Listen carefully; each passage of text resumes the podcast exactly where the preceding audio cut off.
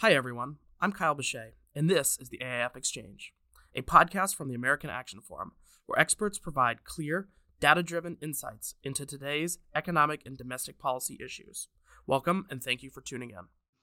On this episode of the AAF Exchange, we're continuing our discussion over the economic impact and response over COVID 19 with AAF's president, Douglas Holtz-Eakin. Doug, thank you for joining us. My pleasure. Thank you. How is uh, how is uh, quarantine going for you this week? Oh, just great. I mean, this is my favorite pandemic, no question. Seems like it's the uh, quarantine that will never end. Um, I feel like my my days are spent between discovering a new room in my house to work in. I, I find myself exhausted at the end of every day, and I, I think I figured out why. I do so many things now by uh, Zoom and Teams and things like that that you have to stare at the screen the whole time, and you don't get to space out and sort of look around and it's that constant focus all day. I'm exhausted. I, I realize I, I paid no attention most of the time. I feel the same way. I I also saw um, that that meme that's going around uh, the internet where um, it's you put a different glass of wine in each of your rooms, and they call that your wine tour for the weekend. I think that might be what what my weekend is going to uh, involve this weekend. I'm doing a virtual wine tasting uh, Saturday night at six. Oh, that sounds awesome there's a you know we have a, a wine expert on, on, out there. We bought all bought the wines, and so everyone who zooms in is going to have have bought the wines in advance. We're going to taste them and have a discussion. Wow, that's awesome. all right, so let's talk about some of the economics of coronavirus that are happening right now. Um, at this point, Congress has passed three bills responding to the coronavirus pandemic, with the third bill, the CARES Act, being you know the largest um, stimulus bill in the nation's history. Um, but members of Congress and the administration are already talking about a fourth package. What does this tell us about what's happening right now? Yeah, so let, let's just review the bidding. Uh, bill number one was uh, uh, targeted on you know money for the, the health response, eight billion dollars. Um, really not part of the economic response at all. Second bill, the Families First Act, uh, put in some expanded unemployment insurance, created a, a paid sick leave program for the first time. Um, significant um, advances on sort of helping households in the in the crisis. And then the third one, the CARES Act, has these these four big pieces. Uh, piece number one being help for the the quote struggling industries, uh, the airlines, um, uh, the defense related industries. Uh, those are, I think, in, in uh, really directed at maintaining the security of the economy, keeping the supply chain, keeping the defense related uh, foundation in good shape. Second big piece, 500 odd billion dollars at Treasury to backstop lending to to larger companies, and I want to come back to that. News on that today, and then uh, the the um, the big deal on on the small businesses. Uh, having the SBA have 350 billion dollars to to backstop loans to small businesses, which if they keep all their employees, just turn into grants. They never have to repay them, and that's a a key part of the response that that's new and different. And I want to come to that as well. Uh, and then the last piece, aid to the households. You know, checks. You've heard a lot about that. Um, and you know, th- those four pillars, I think, uh, are, are, really what the economy needs. Um, in terms of the events of today, so today's uh, the 9th, the Federal Reserve announced this morning uh, the creation of $2.3 trillion worth of lending capability designed to pair up with the CARES Act. So now, when a bank makes a loan under the Paycheck Protection Program, the, the small business lending program, the Fed will turn around and buy that loan from the bank. Uh, they'll buy 95 cents out of every dollar what that does is number one, uh, since these loans are supposed to go bad, it relieves the bank of carrying a bad loan on its balance sheet. That's in and of itself not very attractive. Second thing is, you know, they loaned a dollar. Now they have uh, essentially another dollar to loan to someone else. So we should get a lot more lending out into the small business community. That's a big uh, step by the Fed. Uh, they also announced how they're going to do the lending to the bigger companies, uh, the Main Street lending program, same kind of deal uh, a bank makes a loan to a company, uh, they can, can, turn around and sell it to the Fed. So the Fed's working very hard to make sure that these programs that were set up and the money that was was put into backstop them turns into actual loans to to uh, businesses, whether they're small or large. And I think that's a, a tremendous development. The second thing is just a terminology thing. Um, uh, this is not really stimulus, um, and I think there's some confusion about that. Uh, this is really economic life support right? You're injecting some funds into a firm, and the idea is to keep the firm whole and allow it to continue to survive financially, and to keep the employees on the payroll and allow them to survive financially. But unlike conventional stimulus, it's not supposed to boost the economy and make it grow. It's really just trying to keep it alive to get past the pandemic, and then we worry about the growth problem. Um, so right now, the main job is really having all these these loan programs so that everyone has the bridge financing to get to the to the past the peak of the pandemic. Mm, I think that's a great point on the terminology. I mean, I watch the news almost daily, and if you were to just, I mean, I asked it as asked it as a question of the stimulus bill. So I mean, even I, you know, would just assume that that's what it is essentially. Which I, I think it's important to note that this is unlike anything else we've done before, right? We, we've never created th- at this scale this kind of broad-based support for businesses, Main Street businesses, small and large across the country. We had some things in the 2008 crisis that were there for financial markets, but there's never been anything like this. And I think they deserve credit for inventing something so novel so quickly in the crisis. Now, hmm. what we've learned since is passing the bill is the easy part. Now, getting the money out is, is turning out to be the challenge, and, and right. we'll see how well they do. So I mean, this is this is our third episode on the CARES Act. I mean, well, on coronavirus, and we've discussed the CARES Act in almost every single one. What have we learned that's new over the past week about the impact of the CARES Act? Um, I, I, think we learned that um, speed is of the essence because you know we continue to get these remarkably uh, depressing uh, uninsurance numbers, right? So we, we had four million people apply for uh, unemployment insurance and then we had 6 million the next week. And now we've had another 6 million uh, in the most recent week. So there are 16 million people out there who are newly unemployed. That means that there's a lot of distress in the US economy, and, and getting this money out fast is important. I think that's what led the Fed to move so quickly. Um, it's really, you know, if you think about the, the small business program, there's been a lot of talk about how SBA struggled to get the money out and how banks are favoring uh, existing customers over over people they don't know, and you know the, the usual sorts of hiccups that come with starting up a program. The, the Fed is essentially saying, we're just going to take whatever loan you make. Don't worry about it. Lend, and I think that's an important step. Worry about worry about it later. Yeah.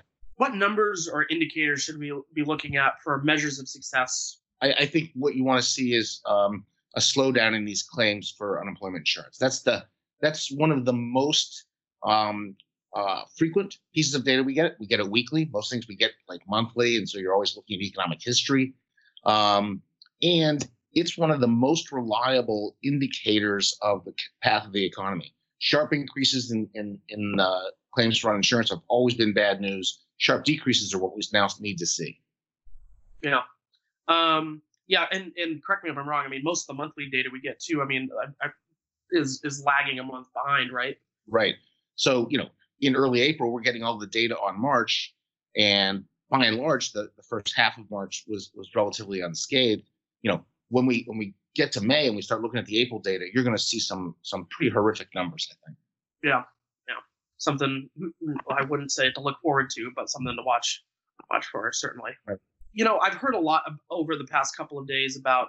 Um, I, I think the Senate is certainly working on this right now about the small business loan part of the bill, needing more money, something go what, what's going on there?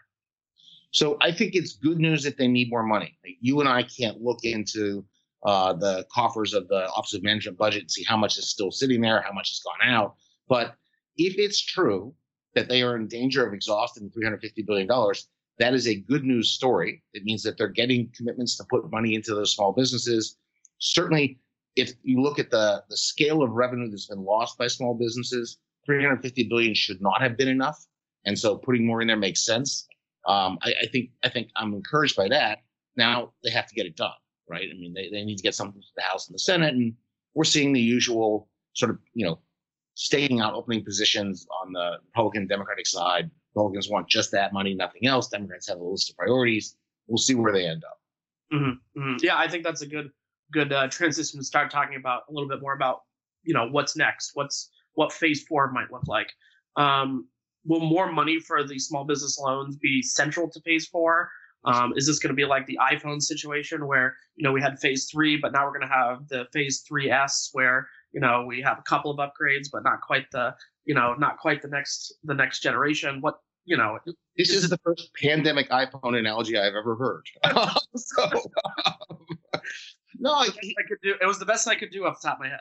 So, so there, there's uh, several different viewpoints on this. I, I don't agree with a lot of the the way the the, the post pandemic policy is being framed up. So you hear people saying, "All right, phase four, big stimulus package. You know, we're we're going to make the economy grow." And stimulus, conventional stimulus, which involves either the government just spending money to create demand for goods or services, or tax cuts so that individuals have more money to spend on goods and services. All those conventional Keynesian tools are appropriate when supply conditions are are normal and people have just decided they don't want to spend for whatever reason and you want to jumpstart that spending.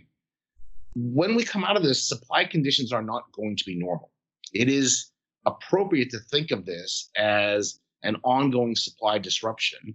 I think most of the uh, experts anticipate that the virus will, you know, revisit us in the fall, if not if nothing else, and that'll create some, you know, regional shutdowns, you know, some some headwinds uh, of the type that we're seeing right now. That's a disruption in supply. Um, a lot of businesses, if you think about you're running a big business, what are you going to do first thing? Are you going to hire lots of workers and expand? No, you're going to take a look at your business and say, okay, God forbid this this virus reappear on on a, on a on a big scale. How do we survive it next time? We had to you know flee the building and, and work from home. Let's make sure everyone has equipment at home. Let's make sure everyone has Wi-Fi at home. Let's um let's let's change the physical space so there's more uh, distance between them. You know, factory lines can't be jammed together anymore. If we wanted to run, we have to have more space. That's going to require an enormous amount of energy, effort, and money Mm-hmm. And that's all money that will not go into making businesses grow. It's going to be money that goes into making them capable of operating under distressed circumstances where, where the virus is out there. Um, to me, that that that's going to slow down the pace of growth coming out. And it isn't going to matter if you give people more, you know, conventional stimulus if the problem is businesses aren't getting big enough to supply it. That's not, we need to solve that problem first. So for me, the right way to think about the the post um, uh, sort of peak uh, policy is what do you want to do to provide better incentives for growing the economy over the long term so that you can offset some of these these difficulties in supply it's more expensive to run your business things like that? Well we, we know that um, for example the tax cuts and jobs act had some business provisions like expensing that were intended to offset costly investments they're, they're set to expire. So let's make some things permanent, like the the individual tax rates, the expensing, uh, the R and D credits to, to the innovation, so that those incentives are there whenever businesses have a chance to take care take care of them, take advantage of them.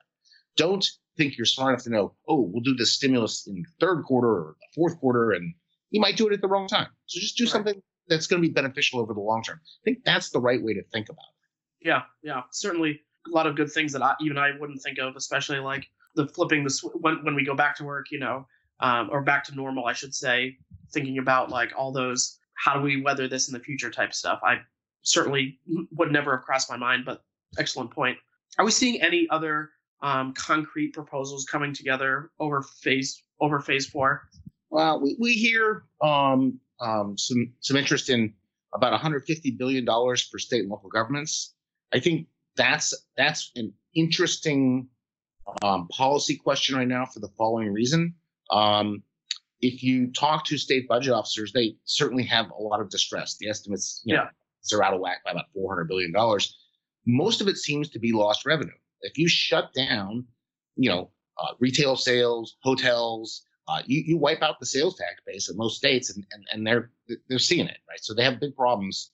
But it's it's revenue shortfalls, and if we stop shutting things down, that should come back.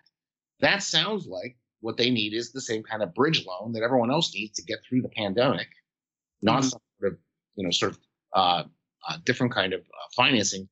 The Fed has, as part of its its large scale efforts, opened up a place where municipalities can can sell bonds to the Fed, and so you can do short term borrowing and look whether it's a city or a state, go to the Fed and, and get some money so there's already a bridge loan facility, and, and I'm interested to see if they take advantage of it, and if maybe that's enough, and we don't need to do something in Congress.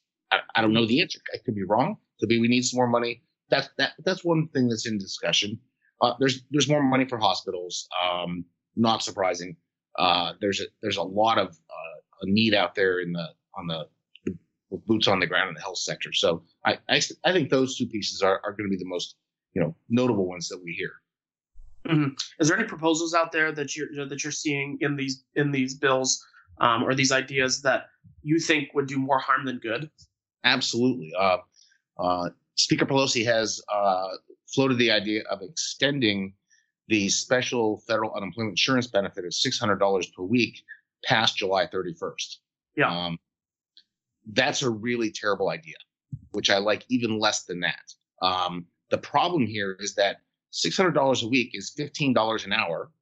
Uh, it is available for anyone who gets uh, unemployment insurance, including, for example, a part time worker. So you can make a lot more money being on unemployment insurance right now than you than you can on a job. That's okay since we're not actually you know operating the economy. Everything's locked down, and between now and July, that's not going to be terribly harmful. But if you're trying to restore normal operations, and it's better to be on unemployment insurance than working, we're going to have a big problem. So that that there should be a big bright line that says anything that suggests doing that is is is veto material. Mm-hmm. Yeah, I, I was hoping you would bring that up because I read your dish this morning, so I asked that question intentionally to uh, to uh, hopefully bring up, that up.